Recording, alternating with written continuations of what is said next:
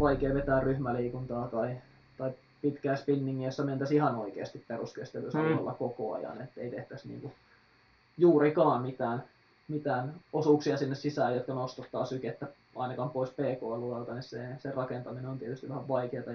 Ei sit samanlaista euforiaa tai spinning-haita saisi ehkä aikaan itselleen, kun mitä siitä otetaan vähän tehoja irti. Peruskestävyyssähly. Se kuulostaa kyllä hyvältä. Että.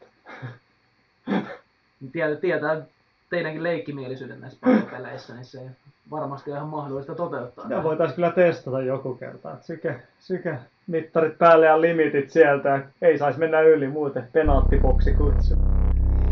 Runner's High, podcast juoksusta. Tervetuloa Runner's High podcastin jakso numero 1 pariin. Me ollaan täällä Jätkäsaaren bunkkerissa. Mä oon Tero Forsberg ja mulla on Tuomo Salonen ja Aki Nummela, meidän vakiojäsenet paikalla. Tänään nauhoituspäivänä on tullut Helsingissä lunta niin paljon, että saa nähdä päästäänkö me täältä ulos ennen kevättä, mutta se onkin sitten hyvä syy puhua talvijuoksusta. Kerrotko Tuomo vähän, mitä meillä on tänään agendalla? No, ajateltiin käydä kaikkia tällaisia talvijuoksuun liittyviä asioita läpi niin, että miten se vaikuttaa harjoittelun sisältöön, miten suhtautua siihen, että on talvi harjoituksellisesta näkökulmasta ja toisaalta miten toteuttaa sitä etenkin juoksuharjoittelua, mutta vähän myös muuta talviajan harjoittelua, mitä edellytyksiä, mitä mahdollisuuksia siinä talvijuoksussa ehkä kaiken kaikkiaan on. Ja meillä on täällä tietysti kokeneita talvijuoksun jyriä paikalla ja Aki Nummela voikin vähän avata tuossa, että mikä on niin omat päällimmäiset ajatukset talvella juoksemisesta. En mä nyt hirveästi viite kiroilla kyllä, vaikka on nauhoitettu lähetys, mutta en ole mikään hirveä talven ystävä kyllä missään määrin. Että voidaan piipata ne isommat kirosanat, no tulla vaan. Kyllä tämä niinku, omasta mielestäni tämä on hyvin kesälaji kuitenkin, mutta jossain määrin kun Suomessa asuu, niin pakkohan tästä talvesta myös hengissä selvitä ja tietenkin ei voi pitää niinkään pitkää taukoa juoksujen osalta, niin pakko löytää hyvät soveltavat versiot tehdä sitä mahdollisimman hyvällä joustavalla tavalla. Ja itselle se kyllä paljon tarkoittaa varsinkin vauhtitreenien osalta sitä, että ne löytyy ne parhaimmat talvijuoksupaikat sisältä, eli hyvin mielellään matolla tai sitten halleista. Että näillä on mentyä. Joskus sitten tietenkin karataan myös ulkomaille etelälämpöön, niitä käydään tuossa ehkä vähän läpi, että jos sitä alkaa kutittaa, että pitäisi päästä vähän lämpimään, niin mihin sitä kannattaisi mennä ja missä Euroopassa tai muualla maailmalla voi löytyisi ehkä ne parhaimmat juoksupaikat tähän aikaan vuodesta. Niin sä oot ollut aika tavallaan ehkä tunnettukin siitä, että sulla on kaiken näköisiä reissuja, juoksumatkoja, kisakiertueita jopa ollut ulkomailla talven aikana, niin onko se millä sä oikeastaan sieltä seilaat talven läpi, yrität luovia, että sulla on pari kiinnekohtaa näillä reissuilla ja se sitten rytmittää myös sitä kokonaisharjoittelua samalla? No se on oikeastaan se varmaan millä tämä hengissä selviää, että pitää aina olla se joku tavoite ja porkkana se, että miten jaksaa siihen matolle nousta. Että mä oon vähän miettinyt sen niin, että pienissä pätki nykyään ehkä enemmän, että pieni reissu sinne tänne niin se virkistää mukavasti ja sitten taas jatkaa hetken täällä ja sitten taas tulee uutta retkeä.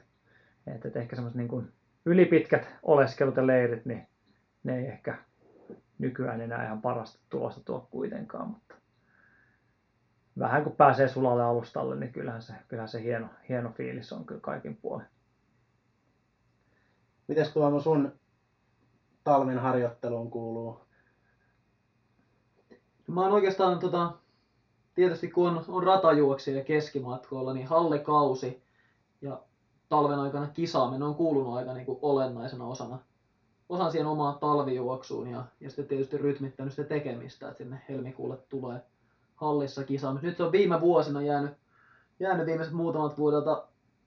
Yhtenä vuonna on ehkä täyspainoisen hallikauden juossut ja muina vuosina on ollut korkeintaan joku yksittäinen testiluonteinen kisa mukana ja se on ehkä niin kuin ikävämpää mun mielestä näin, että kun on se hallikausitavoite ehkä vielä leiri siinä vuodenvaihteessa, niin se kyllä rakentaa sellaisen sopivan paketin siihen, että ei sitä joulun mennessä, on voinut käydä jossain leirillä siinäkin vaiheessa, mutta sitten joulun yli pääsee ja lähtee leirille siinä samassa sählingissä, ja kun sieltä palaa, niin on hallikisat niin lähellä, ja joka viikkoon osuu jotain kisaa seuraavan kuukauden ajan, ja sitten viikko pari henkeä, ylimenokautta vähän hiihtelyä, ja sitten alkaakin ehkä kevään leiri, tai vähintäänkin kevään harjoitusjakso olla siinä ovella, niin siitä on tullut sellainen aika valmis paketti oikeastaan, mihin on sitten samalla tottunut, ja ei voinut sanoa tuollaisia niin kuin akimaisia antipatioita, olisi päässyt sitä talvessa juoksemista ehkä kohtaan syntymään. Mutta nämä vuodet sitten, kun on jäänyt joko jalkojen säästämisestä, ettei lähde hallissa juoksemaan, tai muuten on ollut sellaisia vaivoja rikkonaista harjoittelua, ettei ole lähtenyt hallikauteen, niin sitten on tietysti ollut vähän erilainen rakenne. Tietysti osassa niistäkin talvista on sitten päässyt muun muassa niin kuin hyödyntää hiihtoa osana harjoittelua, mikä on sitten ehkä niin kuin talven niitä pienehköjä plussapuolia kuitenkin. Että ne on hyvin vaihtelevia lähestymistapoja on yrittänyt löytää.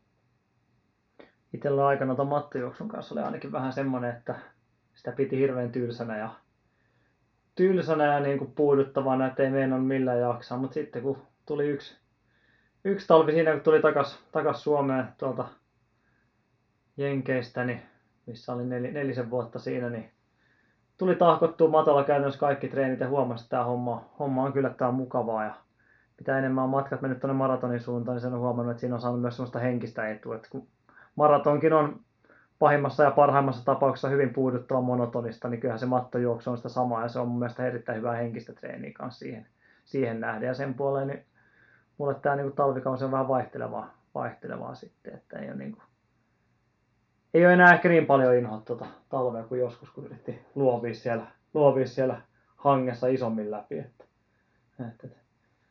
Mites Tero sulla? Tuleeko talvella käyty ollenkaan ulkona vai ootko sä? Jotenkin mä näen susta vähän, että sä oot kanssa vähän tommoinen mukavuuden halunnut niinku. Mulla on ollut tollasia valmennettavia, jotka on mulla on sama fiilis Terosta, että tavallaan talviunille juoksuksella ja sitten se maalis-huhtikuulla kömmitään, mutta toukokuussa pitäisi päästä maratonkuntoon tai jotain vastaavaa. Niin. Pitääkö tää paikkansa? Joo, kyllä kun mä valitsen sitä kesän maratonia, niin kyllä se yleensä syksylle osuu ihan sen takia, että ei talvelijuokseminen ole mun juttu ulkona. Siis valitset kesän maratonin ja se menee syksyllä, vai kesällä valitset sen syksyn maratonin?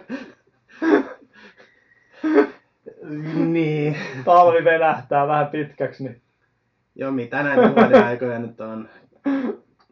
Suomessa on talvi ja syksy, oliks meidän muuta? Joo, mutta ei ole ulkona juokseminen mun juttu. Mä oon ehkä huomannut sen, että aloittaa ulkona juoksemisen, niin ne ekat lenkit tuntuu tosi vaikeilta, mutta sitten niinä talvina, kun on oikeasti säännöllisesti alkanut käymään, niin sitten myös helpottuu ja tajuu, ettei se nyt sit niin hirveätä olekaan, mutta kyllä mä silti suurimman osan talven lenkeistä teen matolla. Joo, sitten ollaan muutaman kerran tää meidänkin matolla nähty hikoilemaan tuon yläkerrassa. Rallattelemassa niin. Kyllä, mutta et kuitenkaan ihan täysin siis lyö nappulakenkiä naulaa talveajaksi vai tulee tehtyä kuitenkin?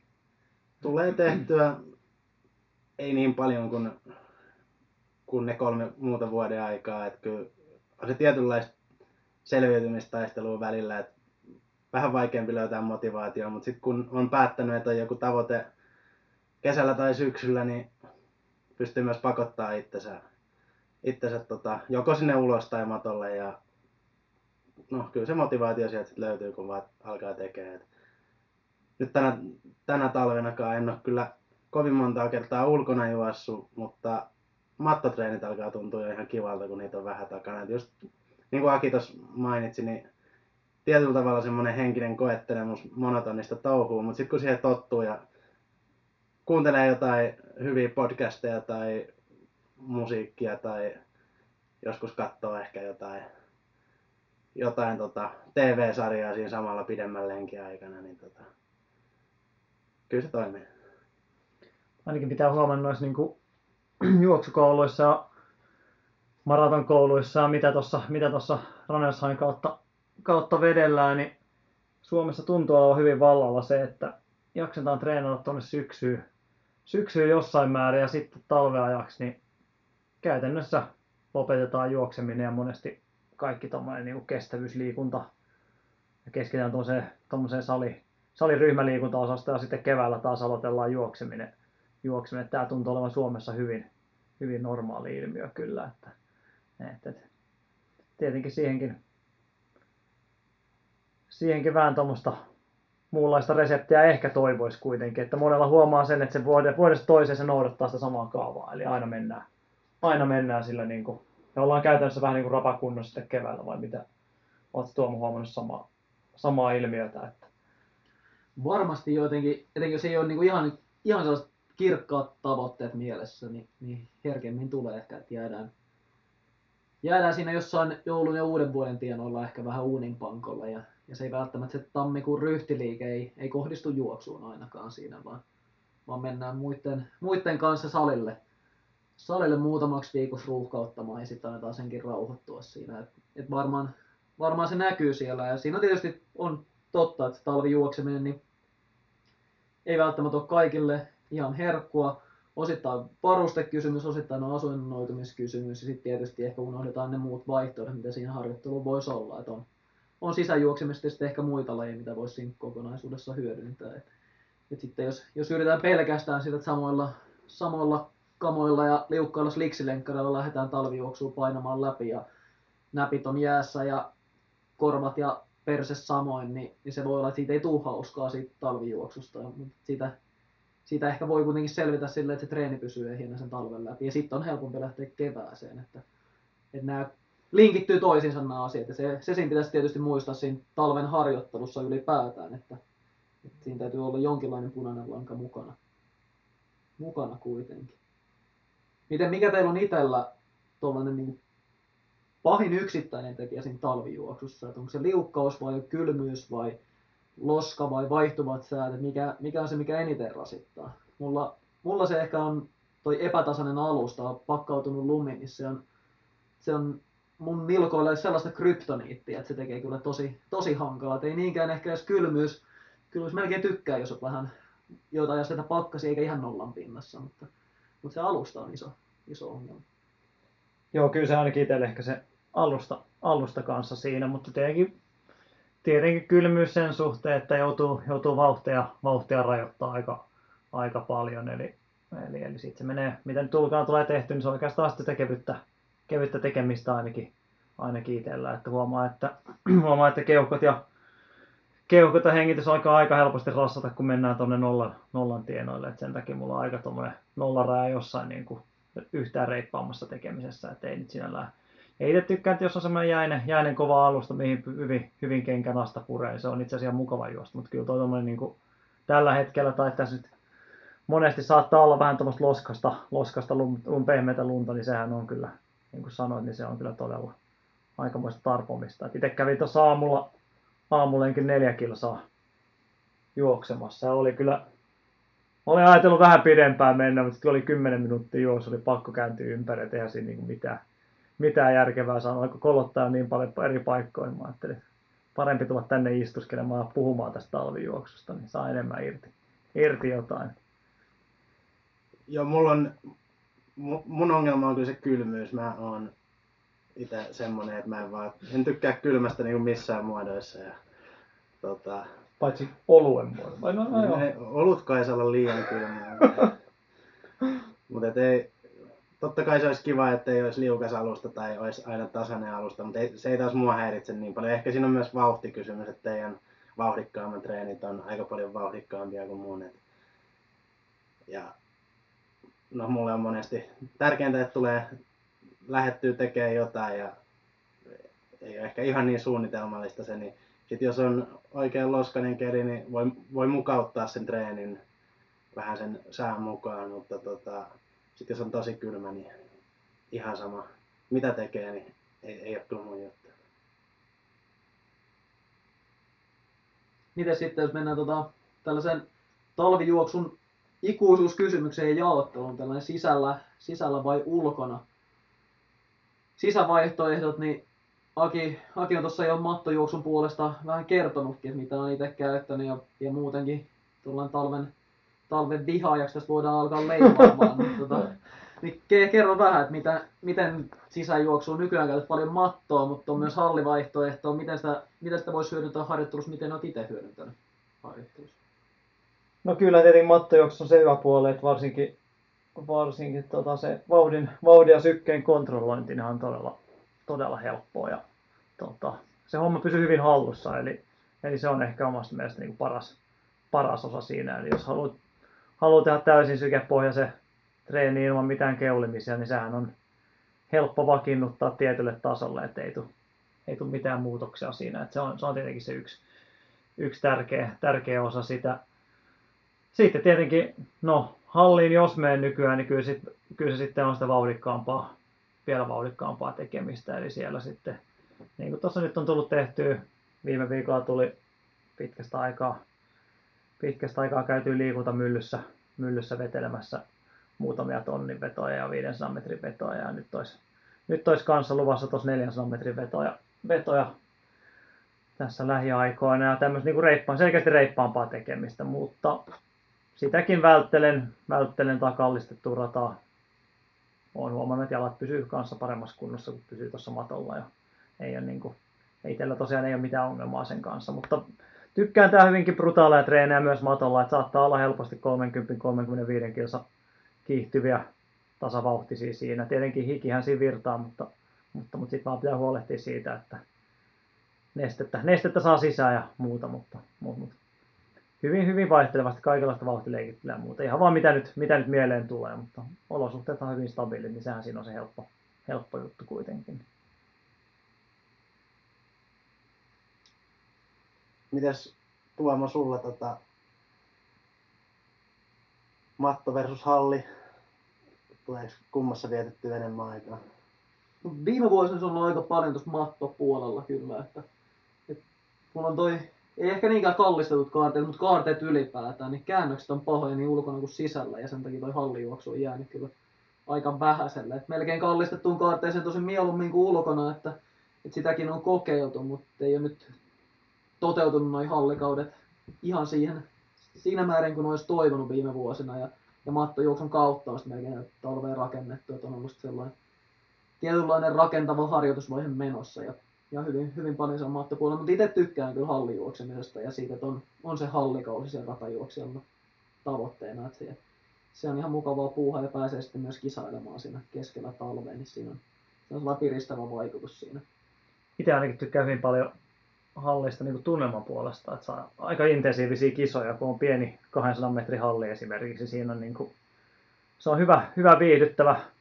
Penkkiurheilua ei myös samaan aikaisesti, mutta siinä saa kyllä ottaa ihan hyvin tiukkaa matsia kavereiden kanssa, niin se on kyllä ainakin semmoinen, mistä itse tykkää kanssa, niin jos tuossa kisan mielessä menee tuohon niin hallipuolelle, niin kyllä niin kuin, eihän mikään voita niin kuin, hallissa juostuu 800 metriä tolleen niin kuin intensiivisyydestä, varsinkin lyhyellä radalla tosiaan, niin se on kyllä mielenkiintoista pöhinä, kannattaa käydä katsomassa joskus, jos osuu. Niin. Mitäs nämä hallit? Niitä Suomessa ei kuitenkaan aivan älyttömiä ole välillä, kun miettii itse, kun oli Jenkeissä siellä, niin meillä oli kaikissa pikkutuppukylissä oli omat hallit ja muuta, mutta täällä ei kuitenkaan aivan hirveän hyvät nämä hallin juoksumahdollisuudet ole, että missä tulee Tuomo itse käytyä. Tai mikä on sellainen suosikki, ehkä jos näin ajatellaan Suomessa, monta Suomessa on halleja? 10? Kyllä toiselle 10 varmaan mennään kokonaisuutena. No tietysti mä oon Vaasassa, kun olen asunut pari vuotta, niin siellä kyllä niin kisaamiseen, niin kyllä Botnian halli on aika kova sana. Ja eikö se alimittari kyllä? No niin sitä kateellista väittää.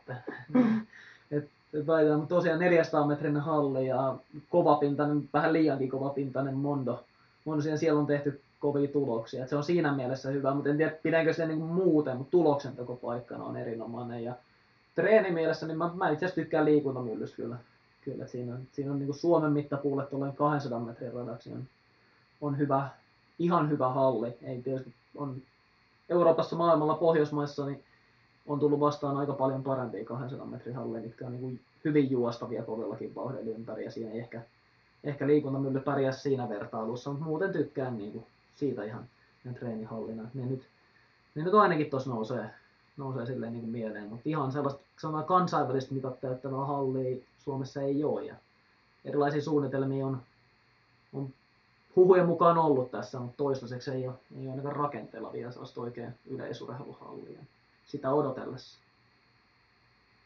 Joo, mutta kuitenkin kaikki jossain määrin kallistettuja niin kuin juostavia, muistan tuolla Rapakon toisella puolella, kun oli niitä 150 metriä 200 metriä kallistamattomia ratoja, että ne oli kyllä hurjia jaloille, kun joutui semmoisia hieroon menemään, että kyllä siinä, niin kuin, siinäkin itsellä vähän se palo se viimeinen into tuosta niin hallijuoksusta kyllä niihin radoille, että sen puoleen mukavia alustoja täällä kyllä on aina. Tuonne uusimpia halleja, mitä Suomessa on niin Mikkelin rakennettu nyt tällainen Akin mainostama amerikkalaistyylinen lähtyrata. Itse asiassa just näin jotain kuvia siitä, olisiko eilen tai toissapäivä jostain Instagramista vongasi, että oli aika mielenkiintoisen näköinen kyllä. Joo, en nyt enää ihan yksityiskohtiin muista, mutta muistaakseni niin, että kallistamattomat on ja siis ei pystytä nostaankaan, että mikä on Suomessa osassa halleista, on Jyväskylässä ja Kuortaneella, kun pystytään nostamaan kaarteita, niin nyt täällä sitten on kiinteästi lättönä kaarteet alhaalla ja lyhyt rata, niin se on ilkolle kovaa touhua se. Noissa niin hallikaudessa, tästä halleista puhuttu, niin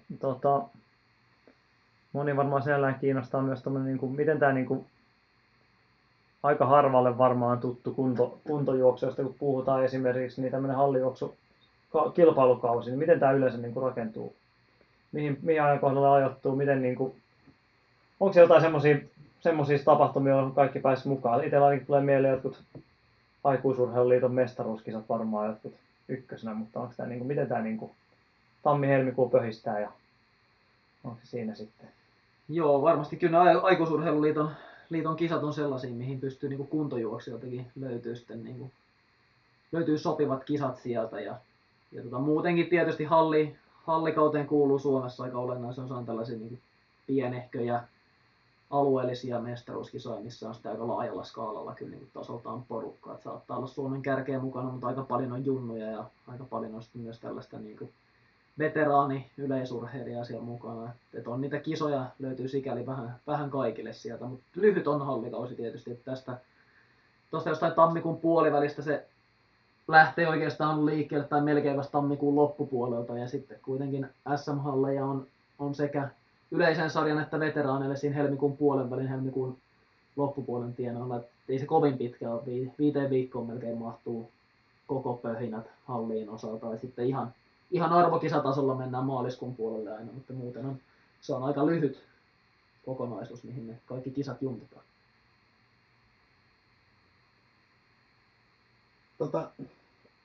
Ennen kuin siirrytään eteenpäin, niin antakaa vielä mattojuoksijoille jonkinnäköiset musavinkit tai mitä te kuuntelette tai miten te saatte sen ajan kulua paremmin juostessa niinku monotonista touhua, niin kuin Aki sanoi, mutta Mulla on ollut niin paljon ongelmia, annoitte pistänyt tuohon pitkän treenin käyntiin ja ajatellut, että mä kuuntelen tätä ja sitten 2-3 minuutin jälkeen niin se on simahtanut sen. Nykyään mä oon päättänyt, että mä en kuuntele yhtään mitään, että kun se on alkanut vaan niinku mä olisin jäljellä ollut 30 kilsa, niin mä oon ottanut vaan niin pannuun se, että kun sieltä ei kuulu mitään, niin se on parempi olla aloittamatta. Mutta kyllähän nyt tietenkin, kyllähän meikäläinen on regeton miehiä, niin sieltähän se joutuu se rytmi tietenkin, tuommoisen samanlainen paukutus on se tempo sieltä tulee, niin kyllähän sitä mä laittaisin, jos laittaisin, mutta nyt on alkanut siitäkin luopumaan jo. Että entistä askeettisemmaksi menee.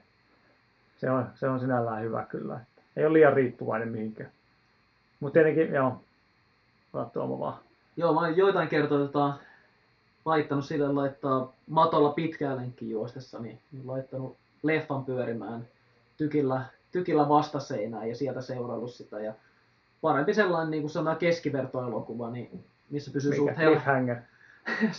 suht helposti mukaan. Nyt en oikeastaan muista, mitä nämä leffat on ollut, mutta sellainen, missä pysyy messissä aika helposti, vaikka siinä välillä vähän keskittyisikin seuraisi, mitä matto näyttää ja mitä vauhdit on. Ja sitten taas hyppää takaisin mukaan, niin se on ollut tosi sellainen niinku miellyttävä mattojuoksukokemus.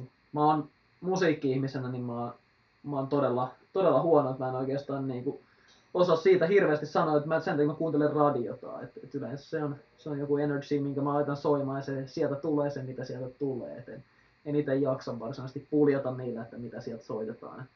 Että joitain soittolistoja saattaa olla niin kuin kovempiin treeneihin, missä käytän sitten samoja ikivihreitä kappaleita vuodesta toiseen, josta hakee sitten boostia, mutta muuten se on melkein kyllä radio, mitä laitan. Tai sitten joku podcasti, niin kuin Runner's High podcastiin, jota ajattelin alkaa kuuntelemaan tästä lähtien. Tästä otetaan itse asiassa tähän väliin yksi ensimmäinen katsojakysymys tosiaan, tai kuuntelijakysymys tässä tilanteessa. Voi tosiaan jättää näitä tämmöisiä kysymyksiä Facebook- ja Instagramin ja nettisivujen kautta, mutta tämmöinen Henri Helsingistä kysyy ensimmäisen kysymyksen. Tätä monesti näkee tuolla kysyttävän, eli kulma juoksumatolle. Mitä sanoo Tuomo Salonen? Laittaako Tuomo kulmaa yhtään tuollaiseen perusjuoksuun, että saataisiin vähän tasotettua tämä tämmöinen niin sanottu sisä-ulko-efekti tähän mattaan, vai mennäänköhän nollalla? No sitä perinteisesti jo tosiaan ilmanvastuksen puutettahan sitä puhutaan, että tasotetaan sillä kulmalla, mutta mä oon taas siis ollut nollakulmamiehiä, että mä oon nollakulmalla kyllä juossut itse hyvin paljon, ja se ero ei ole sanotaan tällaisessa niin aktiivijuoksijoidenkin rauhallisessa lenkkivauhdessa, niin ei se ilmanvastus ihan hirveän suurta tekijää siihen tee, niin siinä sinänsä huomaakaan sitä vauhtieroa, mutta toki kovemmissa vauhdissa, kun alkaa oikein vetoja junttaamaan, niin huomaahan sen, jos nollakulmalla painaa matolla, että aika kovaa ne liikkuu, mutta en ole yleensä niihinkään laittanut. Niin kun matosta löytyy riittävästi vaihteita, niin sieltä on sen vastuksen hakenut ja tavallaan vähän niin kuin juossut jopa ylirytmiä siinä, mutta en ole kyllä käyttänyt, mutta en nyt ihan täysin sitä tuomitsekaan, jos joku haluaa siellä prossaa käyttää, mutta sellainen parin prossan kulma, niin kyllä se omasta mielestä tuntuu vähän ja jatkuvan ylämäkeen juokseminen, niin ehkä itse sitten liikaakin ajattelee sitä, että tuleeko akillesjänteelle ylimääräistä rasitusta tai muuta sellaista. Mites Aki, ootko myös nollakulmamiehiä vai onko kovatkin pykälät kehittää? Kyllä mä oon ihan kanssa itse nollakulmaa, että sitten juostaa vähän ylinopeuttaa, että ei se ainakaan itseään haittaa sen puoleen. Mutta sitten itse asiassa tuossa tuli jatkokysymys kanssa tuohon mattojuoksuun liittyen. Näyttääkö juoksumatot aina oikeaa vauhtia, oikeaa matkaa? Mitä olette mieltä? Välillä tuntuu, näkee tuolla sosiaalisessa mediassa, porukka juoksee kovia ennätyksiä tai muita juoksumatoilla. Niin miten tämä niin kuin? Voiko niihin aina luottaa? No ei niihin kyllä kannata aina luottaa. Että kyllä niitä aina välillä tulee vastaan matto. Että pystyy niin sanotusti näppituntumallakin jo sanomaan, että ihan oikein ne ei ainakaan näytä. Ja oma mielikuva on yleisempi virhe on se, että matto näyttää kovempaa kuin mitä todellisuudessa mennäänkään, mutta on vastaan tullut kyllä matto, joka on ollut myös toiseen suuntaan. Että välillä on tosi merkittäviäkin ne erot. Ja tietysti jos ihan haluaa niin tarkasti tietää, niin sitten se on melkein teippiä ja mittanauha ja sekkari, millä sitä voi lähteä siitä selvittämään. Mutta ei niihin ihan sokeasti kannata lähteä luottamaan. Eli jos se on tuttu matto, niin ehkä mieluummin sitä sykkeellä vetelee. Joo, ja tietysti tuntemuksen perusteella ja se. Joskus näyttää ihan prikuleen oikeinkin tietysti, mutta jos vähänkin epäilys herää, niin saattaa hyvin olla, että matot vähän vetää omiaan siellä. Ja ei sikäli kannata niin kuin ehkä ennätyksiksi merkata, jos siellä tulee jotain ihan päättömiä tuloksia galaksin ennätyksiin juostua. Niin. Mennään noihin varusteisiin vähän muuten, mutta noista matoista mieleen tuli vielä semmoinen, että mitä niin kuin ominaisuuksia hyvässä juoksumatossa pitäisi olla. Et sitä varmaan osa miettii, että mikä siinä niin kuin. Mikä on tärkeää? Me ollaan Teron kanssa molemmat aika niin kuin isokokoisia juoksijoita, että tällaisesta näkökulmasta niin se on hyvä, että siinä on tietynlainen vakaus, että kyllä hepposemmat juoksumatot niin alkaa tietysti tärjestää ja osa myös liikkuu siinä alla, että sitä liikkuu muutenkin kuin maton päällä, sitten koko matto lähtee liikkeelle välillä. Ja tietysti se juoksuala on siinä aika tärkeä, että osa pienistä matoista niin on hyvinkin kapeita, joutuu vähän jopa keskittyä siihen pysyy matolla. Ja sellainen iso vakaa matto ja sitten tietysti moottorissa riittävästi vääntö, että se kulkee nykimättä ja millään kulkee myös tarpeeksi kovaa siihen harjoitukseen nähden. Siinä ne perusominaisuudet on, mutta kyllä se juoksuala tuo sen mukavuuden siinä. Sä hankit just himaa juoksumato. Joo. Onko se vielä parvekkeella? Kestääkö pakkasta? No ei se pakkasten ei tarvitse kestää, okay.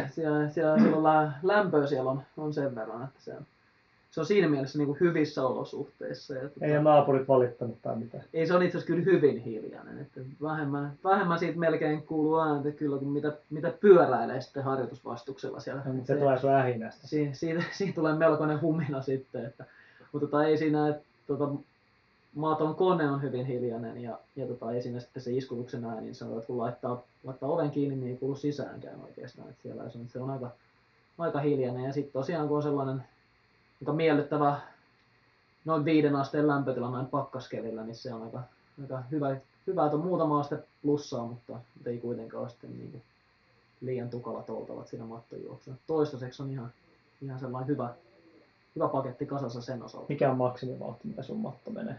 Se on 20, mitä toi kulkee. Ja harvemminhan noissa niin kotikäytön matoissa sen enempää tehoja löytyy. Kyllähän se aika pitkälle jo pääsee kuitenkin. Joo, kyllä se on vähän siinä, että siellä rajoissa se menee, että 18 melkein oli se minimi, mitä oli tarkoitus saada, ja 20 sitten vähän parempi, ettei pyöritä ihan siellä anaerobisen kynnysluodin tuntumassa, mikä sitten on noin kotiharjoituksiin aika tärkeää. Että jää ihan noin ruususta kuvaa mattojuoksusta, niin tuli itse asiassa tässä mieleen yksi tiukahko story mattojuoksuun liittyen tuolta meidän urheilukouluajoilta armeijasta. Voitaisiin itse asiassa mestarille itselleen soitella tuossa, eli Virtasen Tapani ei voitaisiin ottaa yhteyttä. Tapsa on tosiaan entinen maajoukkojen maileri ja nykyään tässä Runner's Highlla valmentelee ja lisäksi on Helsinki Health Marathonin reittimestari, mutta aikanaan kun oli vielä aktiivijuoksija, niin kävi pieni tuommoinen accidentti tuossa, niin soitaas Tapsalle, jos vaikka äijä sattuisi vastailemaan, niin katsotaan. Joo, pistä puhelua menee.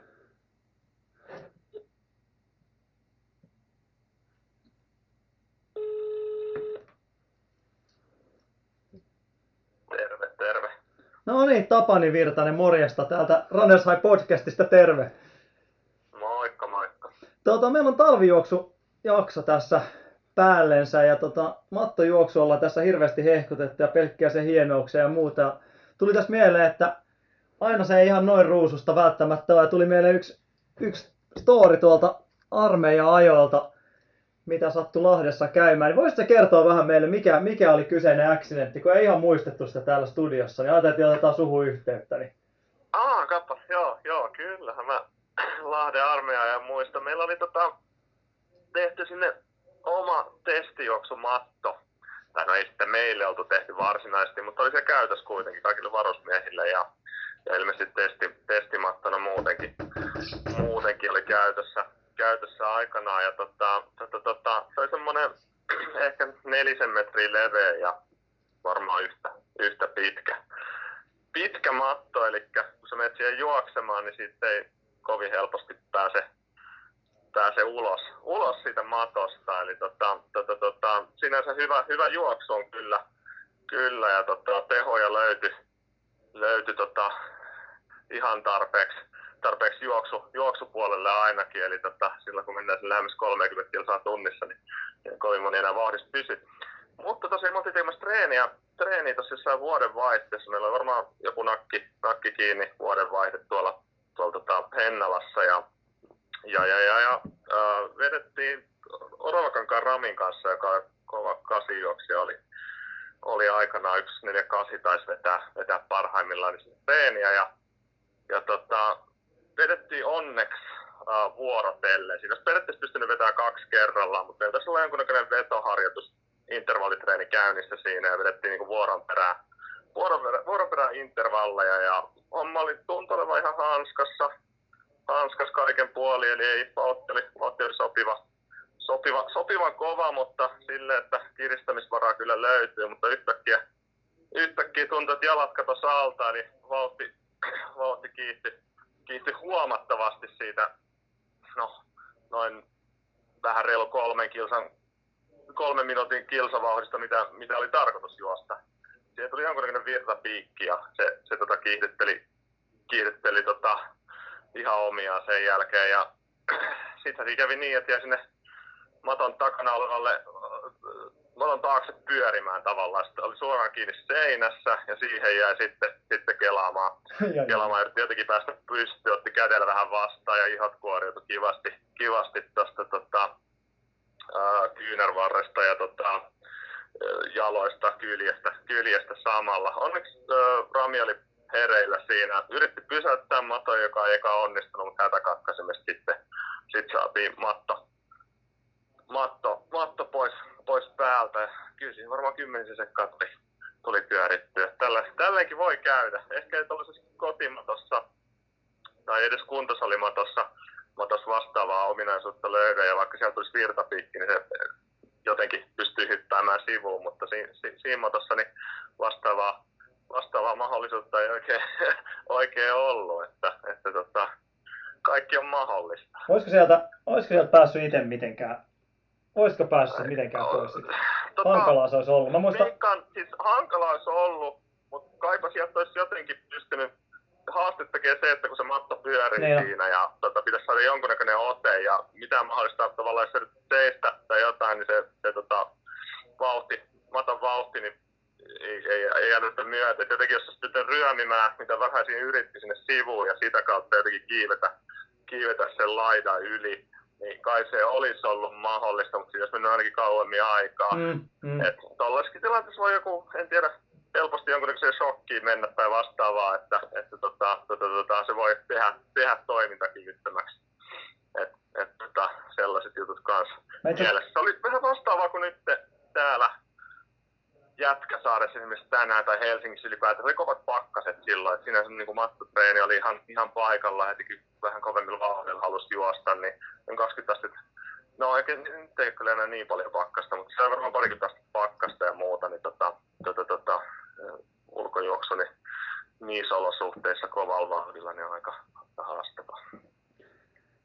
Jes, eli muistetaan, että niitä juoksumattoja ei sit viritetä ihan kiinni seinään, vaan siinä on hyvä olla aina se turvaväli.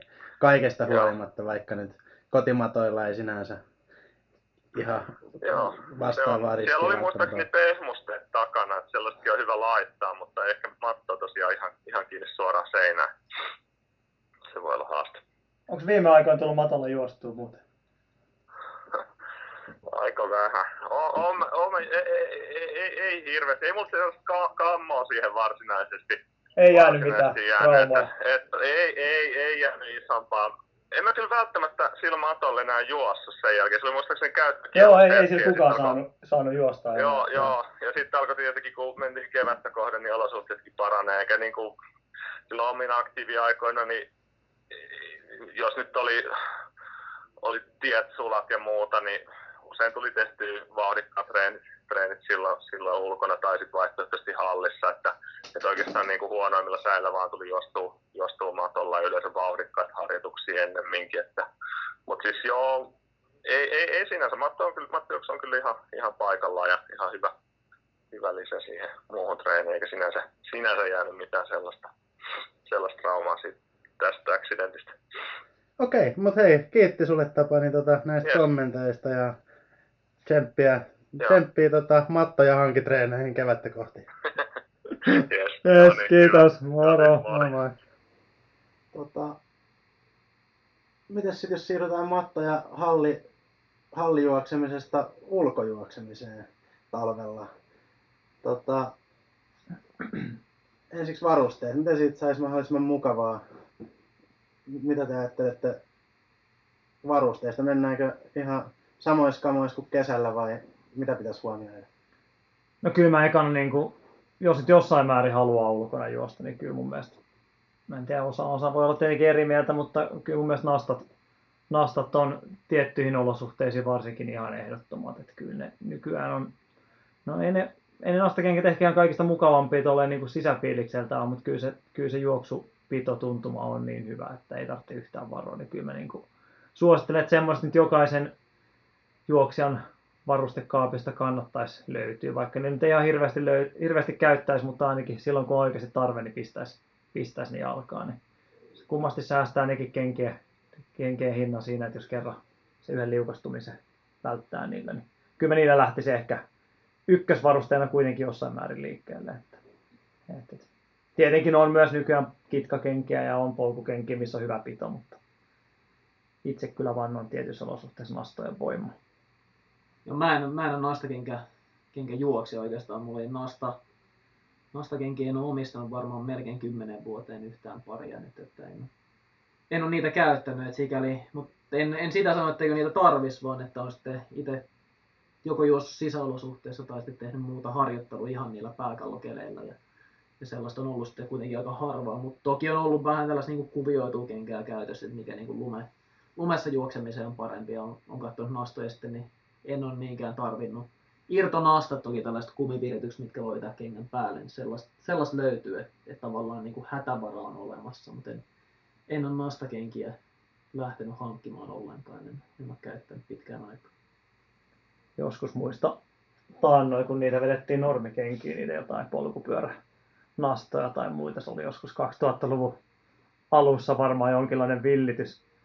Silloin sen muistaa, että kyllähän sinällään ihan mukavia oli, mutta ei ne kyllä lähellekään samaa tasoa kuin nämä nykypäivän nastot. Että se on kyllä mielenkiintoista, miten tuo tuotekehittely siinä on mennyt eteenpäin. Että kuitenkin nämä välillä muistaa ne nastot, niin saat olla jäinen kelli, niin se valiukui siinä, kun mikäkin luisti siinä päällä. Mä en mennyt mihinkään uponut, että nykyään nämä on sen puoleen parempia. Mutta voisin sanoa, että olisi niin itse kengän mukavuudessa ne olisi kyllä vielä näillä nastakenkätekijöillä kyllä paljon.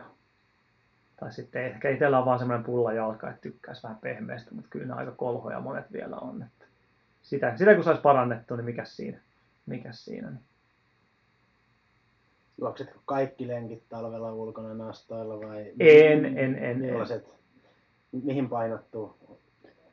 No oikeastaan varmaan eniten semmoiset jäiset, ja jos on kovaa lunta tai kovaa jäistä, niin silloin erityisesti, mutta sitten muuten ihan normikengillä pärjää aika hyvin, tai sitten just polkukenkiin, mulla on muutamia, niin niillä oikeastaan menee sitten, että jos on semmoinen hyvä nahkea pito, niin ei siellä nastoja tarvitse sitten, mutta erityisesti jos haluaa vähänkin reippaampaa mennä, niin silloin kyllä nastoilla kyllä, niin ei.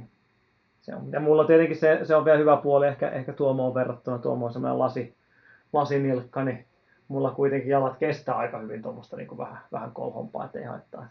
Ei hirveästi ala yskiä, vaikka vetäisi ihan kaljulla asfaltilla nastoilla, niin se on sen puoleen hyvä.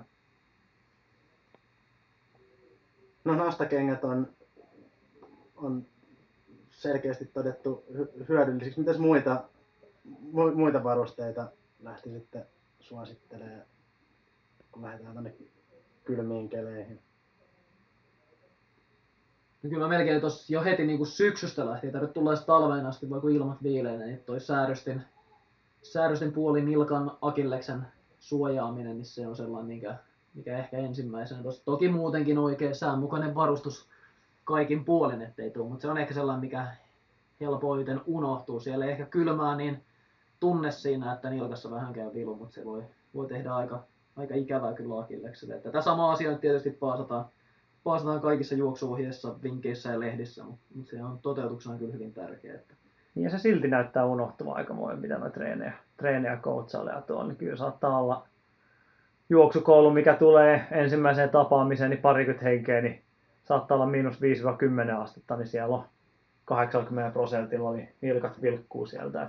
Että se on aika karu. Tietenkin voi myös ajatella sitä, että ei se varmaan mitään niin kerrospukeutumistakaan olla harrastettu, että voi olla niin aika kohmeinen fiilis, mutta kyllä se niin omiinkin akilleksiin sattuu, kun näkee just sitä. Niin siinä tietysti osittain on ehkä myös kyse siitä, että siihen ei varsinaisesti ole hirveän hyvin valmiita tuotteita. Jos menee tuosta nyt urheilukaupan hyllyyn katsomaan, niin ei sieltä säärystimiä sinänsä löydy ihan hirveästi. Että kyllä niin melkein suurin osa, mitä juoksijat käyttää, niin on sitten niin kuin itse tai mummon kutomia säärystimiä.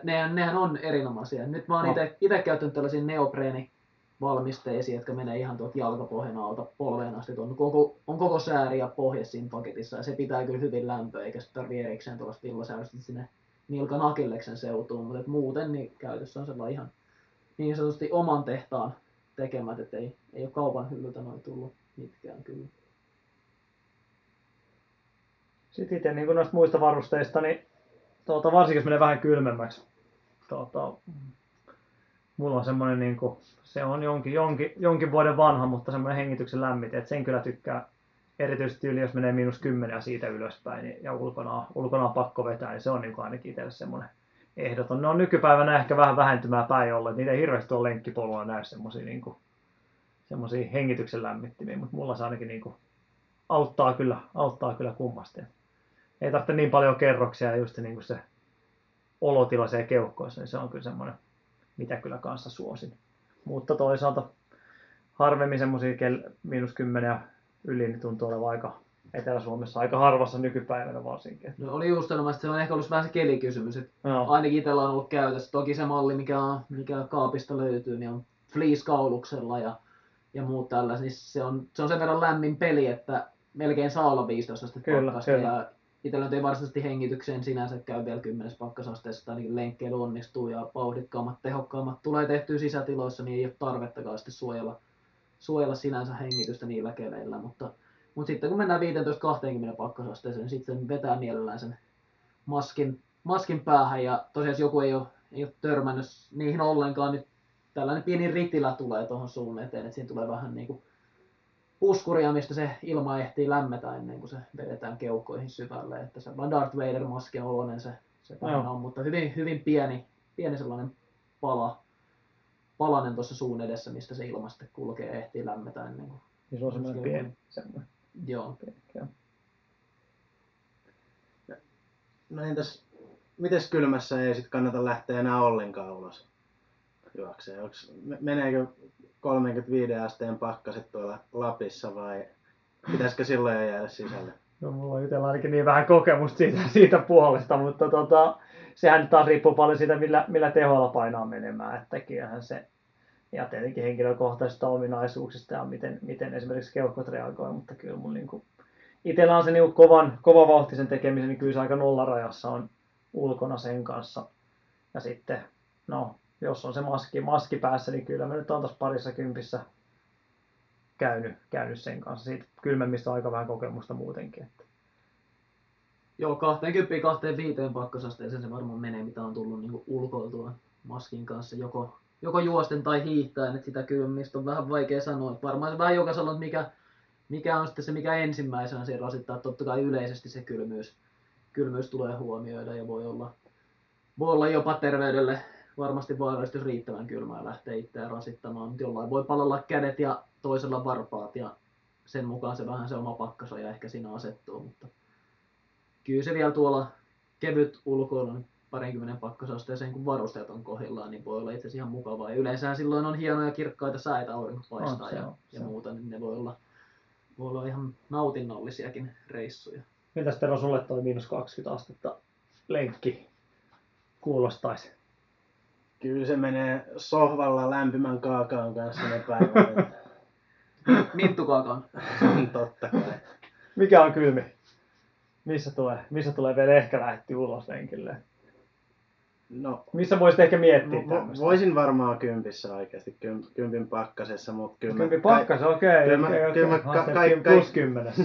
Kaikkeni tekisin, että pääsis sisälle tekemään, mutta jos nyt on mentävä, niin on mentävä. Mutta joo, kyllä se niin kuin, pakkasraja oikeasti itsellä on pienempi kuin 10.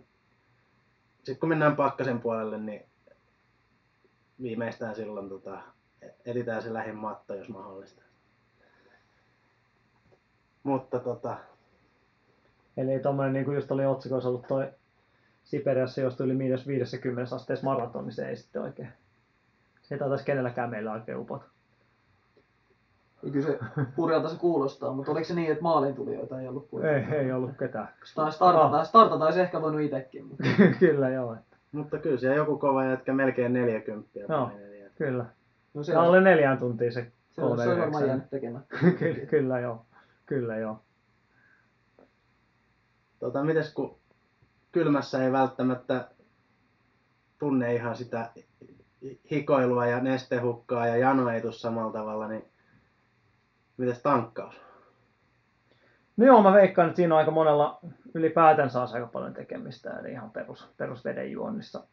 Mutta voin kyllä kuvitella, että sitten kun kelit kylmenee ja ei ole sitä pientäkään semmoista niin lämmön tuovaa janon tunnetta, niin kyllä se aika helposti unohtuu siinä. Että kyllä ehdottomasti pitäisi juoda ja pitäisi keskittyä myös siihen. Tietenkin taas mitä pidempää lenkkiä painaa menemään. Että ei sitä nyt... Jos ei muuta, niin sitten keltaista luntanaamaria sieltä, niin se on aina hyvä keino sitten tuohon pitkän lenkkeen tankkaukseen. Sitä riittää. Se on melkein tuo tankkaus, vaan sellainen kysymys, toki pakkaskelellä on just tämä, että ei sitä hikoilua ja haihtumista siinä ehkä samalla tavalla huomaa. Mutta tuossa kun mainitsit tuon janon tunteen, niin välillä tuntuu, että se on, se on kuntojuoksijoilla muutenkin on vähän mittarina, että vasta kun tulee jano, niin aletaan juomaan, silloin nestehukka on aika merkittävissä lukemissa, että on voinut useampi prosentti kehon painosta haihtua nestettä, ja että se pitäisi aloittaa aikaisemmin, niin tietysti näillä keleillä, niin sanotulla riskikeleillä sen nestehukan kannalta, kun saattaa vähän huomaamattakin haihtua, niin täytyy vähän muistaa ennakoida ja varautua siihen tilanteeseen, ja tietysti kovat pakkasta on yksi sellainen keli, että on hyvä muistaa vähän erikseen, että tällainenkin tehtävä on tehtävä.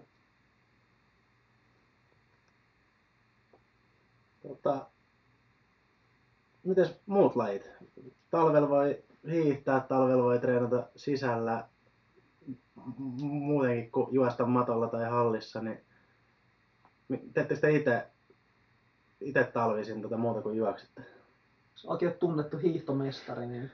Joo, mulla oli itellä yhden vuoden hiihdin kilpa Vantaan hiihtoseurassa ja oli niin hehkeä kokemus kokonaisuudessa joskus 12-vuotiaana, että sen jälkeen mä en ole hiihtänyt kuin ehkä yhden käden sormi laskettuna. Että siihen nopeasti lopahti mun hiihtoura käytännössä. Et siihen asti kyllä hiihdin aika aktiivisesti, mutta sitten alkoi juoksu vetämään enemmän. Mieluusti sitä varmaan tekisi enemmän, mutta jostain syystä se on vaan jäänyt vähän vähemmälle. Että kyllä mulla itsellä menee tosiaan hyvin paljon juostessa ja sitten tietenkin oheispunttia ja muuta tämmöistä silloin tällöin, mutta kyllä se juoksu on mulla edelleen se ykköslaji. Joo, mulla on tietysti ei pelkästään talvella, vaan vuoden ympäri on nämä muut lajit aika paljon käytössä ja tietysti talvella sitten hiihto tulee siellä yhtenä mukaan, mitä ei kesällä ole, ja sitten pyöräilyä ja cross-traineria ja uintia ja vesijuoksua, niin siinä ne melkein on, mitä itse tulee käytettyä vähän kaikkia. Ja hiihto vähän vaihtelee, että se melkein, että joinain talvina sen, jos aloittaa, niin se tulee hiihdettyä aika paljonkin, joinain talvina ei tule sitten ollenkaan otettua sitä mukaan kuvioon. Viime talvena taisi tulla hiihtoa kilometreissä laskettuna melkein 800, että tuli käytyä ladulla jonkun verran, mutta sitten on ollut talvi, että ei ole tullut käytyä kyllä ollenkaan suksien päällä. Ja sitten on painottunut noin muut sisälajit, mutta kyllä aina jotain tulee joko pakkasta tai liukkaata pakoon, tai sitten vaan säästellä sitten jalkojen iskutusta, niin tulee käytettyä kyllä noita aika monipuolisesti sitten vähän kaikkia vaihtoehtoja. Mites Tuomo, kun sä tästä sykepuolesta tiedät hyvin paljon ja muuta, niin miten tämä hiihto peilautuu tähän niin kuin juoksuun sykkeellisesti? Tuntuu, että jengi pystyy vetämään aika pitkiä pätkiä kovilla tehoilla siinä. Että mitä saat siitä mieltä? Että vastaako hiihto 10 kilometriä, normaalia 10 kilometrin lenkkiä?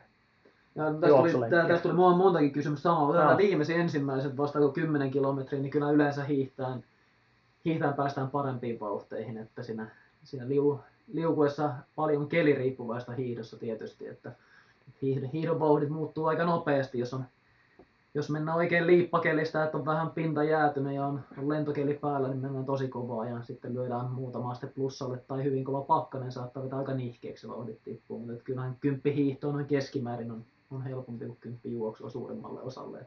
En tiedä miten Akin hiihtotaito on ruostunut, voi olla toisin päin.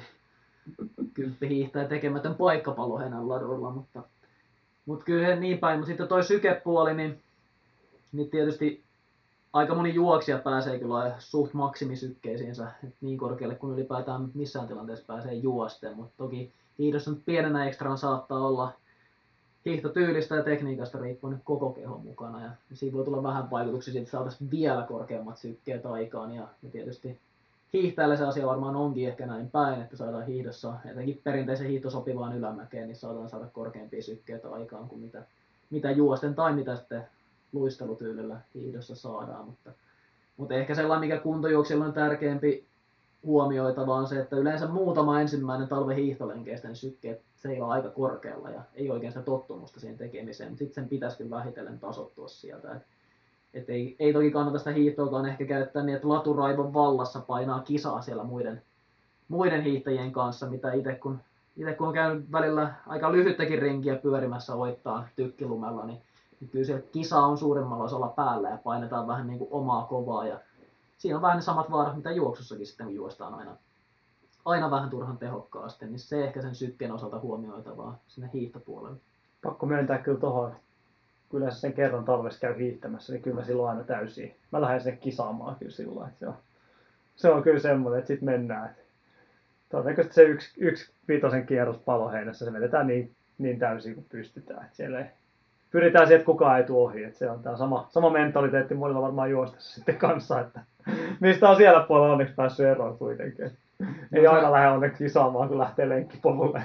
Hiihtäessä se kisaaminen on siitä helppo, että suurin osa pyörii niin aika samoilla rajatuilla latupituuksilla. Eli jos menee tästä Paloheinään tai Oittalle hiihtämään, niin Espoon puolella taitaa olla aika hyvin jo latukasassa, että sieltä löytyy kilometrikaupalla, mutta suurin osa pyörii sellaista 2-3-5 kilsan rinkuloisia, niin siitä saa kisakumppani vähän koko ajan, mutta kesällä jos lähtee juoksulenkille, niin juoksureittejä on niin valtavasti, että joutuu vähän hakemaan ja etsimään, että sopivan kilpakumppanin löytäisi siihen kohdalla juoksulenkin aikana.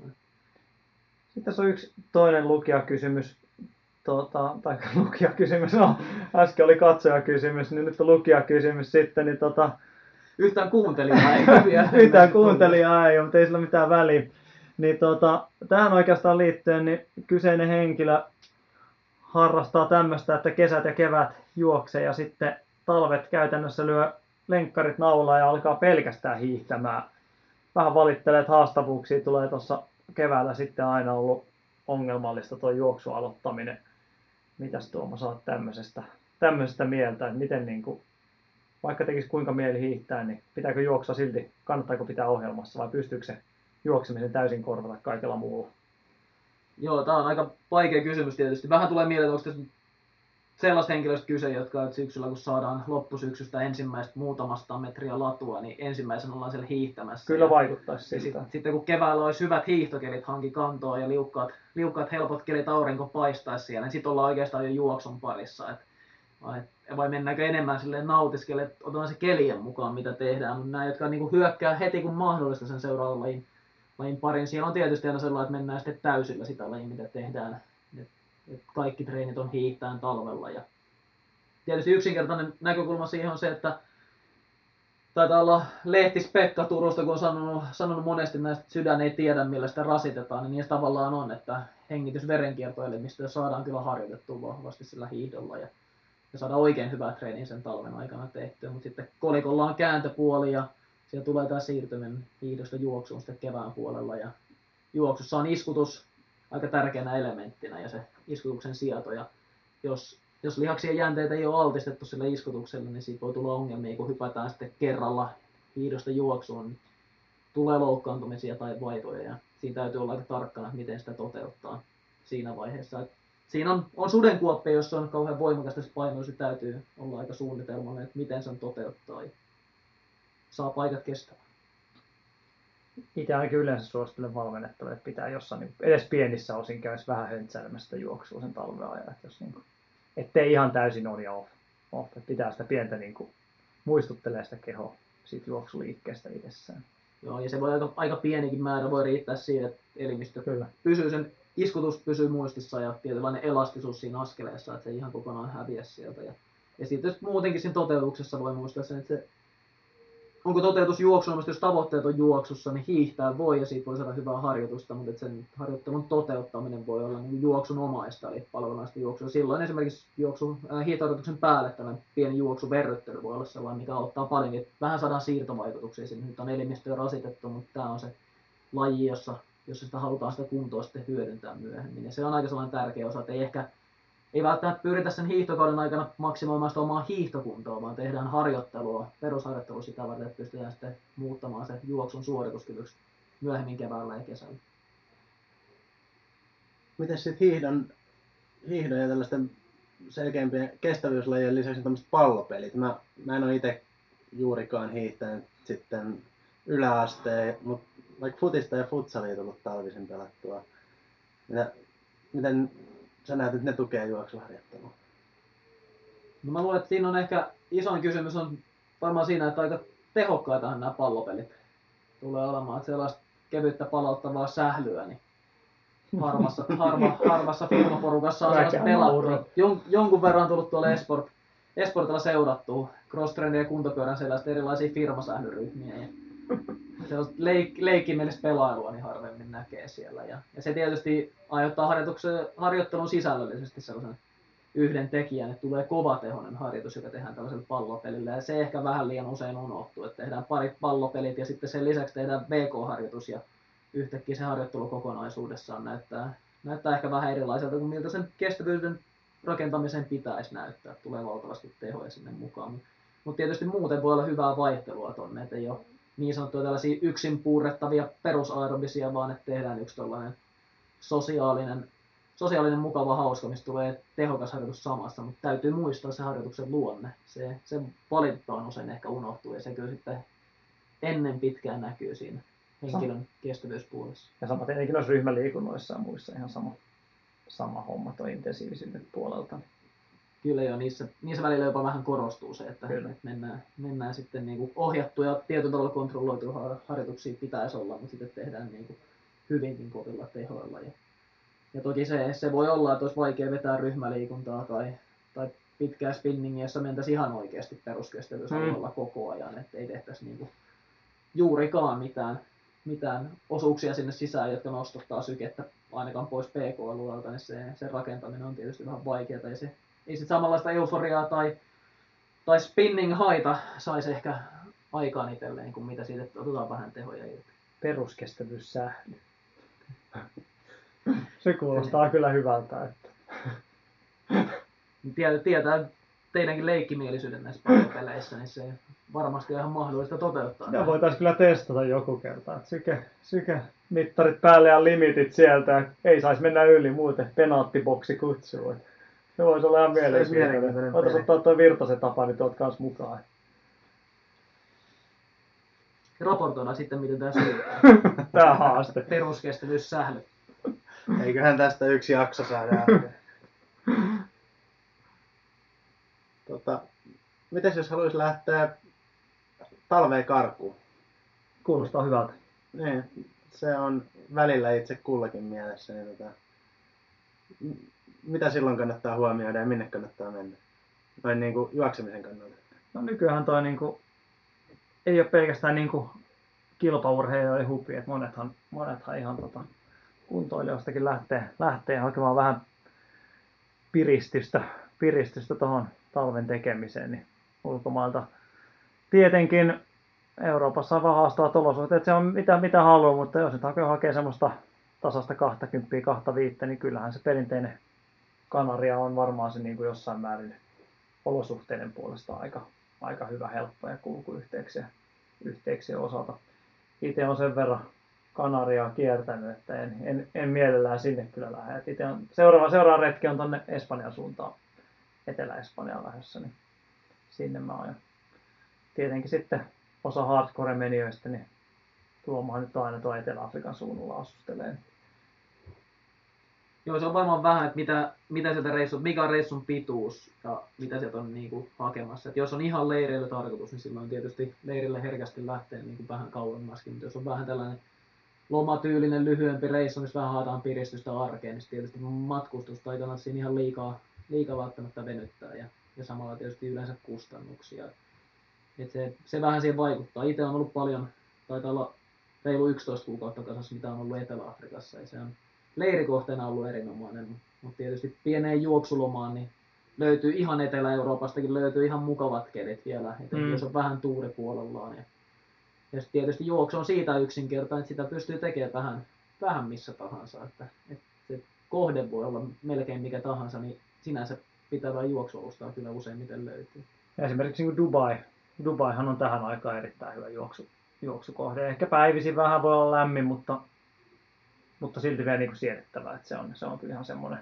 Monihan lähtee tuonne Thaimaan ja muu suunta, niin se nyt ei ainakaan, niin kuin, se ei ainakaan ehkä niin kuin treenin puolesta ehkä paras on, mutta kyllähän se nyt varmaan jotain pientä lenkkiä pystyy tekemään, mutta ehkä itse pysyisin tässä jossain lähinurkilla kuitenkin. Mites Tero, sä olit Thaimaassa ollut yhden lukukauden ainakin?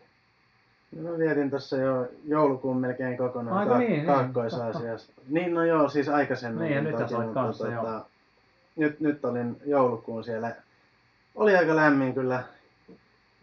Pakko tunnustaa, että ei nyt ihan hirveästi tullut lenkkeiltyä, mutta mä itse tykkään siis, totta kai kuumas on rankka juosta eikä pysty juoksemaan niin pitkään, mutta kyllä mä tykkään siitä. Et jotenkin se on niinku, ei tarvitse paljon verrytellä, että saa lihakset lämpimiksi ja vetreä olo saman tien.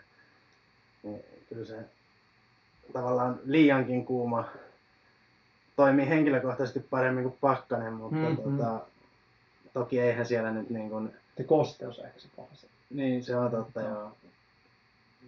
Mutta en nyt välttämättä juoksumatkailuun ihan optimaalisena kohteena pidä, että jos ensisijainen tarkoitus on lenkkeillä, mutta siis kiva sielläkin oli käydä juoksemassa, ei siinä mitään. Kyllähän on tietenkin niin kohteita pystyisi luetella loputtomiin, mutta jätetään se tuleviin jaksoihin. Se ajankohtaisin on aika tärkeä tietysti. Kyllä. Miettii vähän sen, missä kohtaa talveen se omaa juoksua ja omaa olotilaa ylipäätään piristäisi, että vähän pääsee ehkä aurinkoon ja lämpimään ja saa pitävää tossun alle. Sillä ei välttämättä tarvitse olla se harjoituksellinen tavoite, mutta jakaa vähän sitä talvea siinä. Et siinä on monia puolia samalla ottaa ne hyödyt siihen juoksuun siitä reissaamisesta ja paremmista olosuhteista. Että se melkein voi olla jopa sitä kohdetta tärkeämpää. Kyllä, kyllä. Ja sitten tietenkin, jos haluaa ulkomailla jotain tapahtumia osallistua, niin niitähän on sinällään ei ihan älyttömiä kuitenkaan, mutta Espanjasta löytyy Dubai-maraton.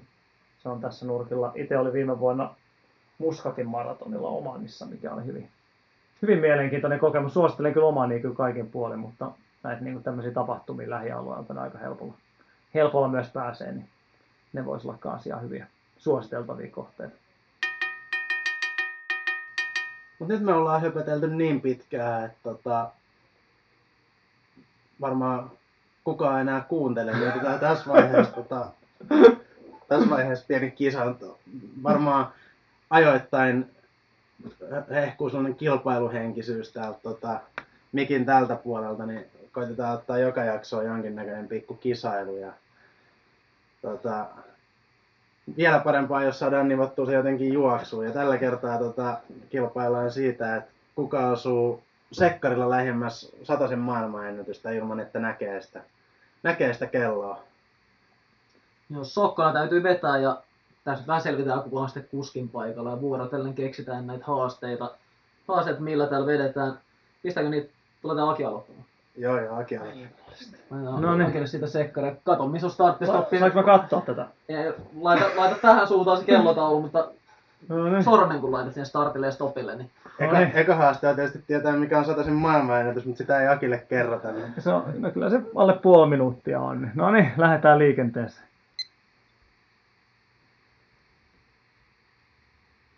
Siellä on jo useampi sekunti kellossa. Katsotaan mihin päädytään. En nähdä mihin pysähtyy. Tämä oli aika kova satasen aika kyllä. Joo, kyllä se aika hyvä oli. Mikä 887? Eikö se ole sadassa hitaampi kuin polki? Vähän enemmän pispaa. Te saatte nyt kyllä edun tuossa, kun te näette ja pystytte laskeskella. Että siellä on niinku... Tää vähän hämätään jollain nyt. No niin, on 15 sekkaa. Ai. Yrittää nyt, kyllä se yrittää laskeskella tuossa kovasti. 7, 3, 2, 2. Paljon meni? 8, 2, 6. Ai. Vähän kovemmassa kunnossa. Meni 60 puolelle ja... Puhu vaan omista 60 josta. No. Ei tuu mitään. Nyt on Salonen seuraavana sitten. Veikkaan, että Salonen on hitaampi kuin Hartonen Suomeen. Ja tää 50 kävely, tää on pitkä podcasti, kun se alkaa sitä tykittää tuohon. Pitäisikö vähitellä ja painella? No nyt meni kyllä, meni kauas meni. Liikaa molttia.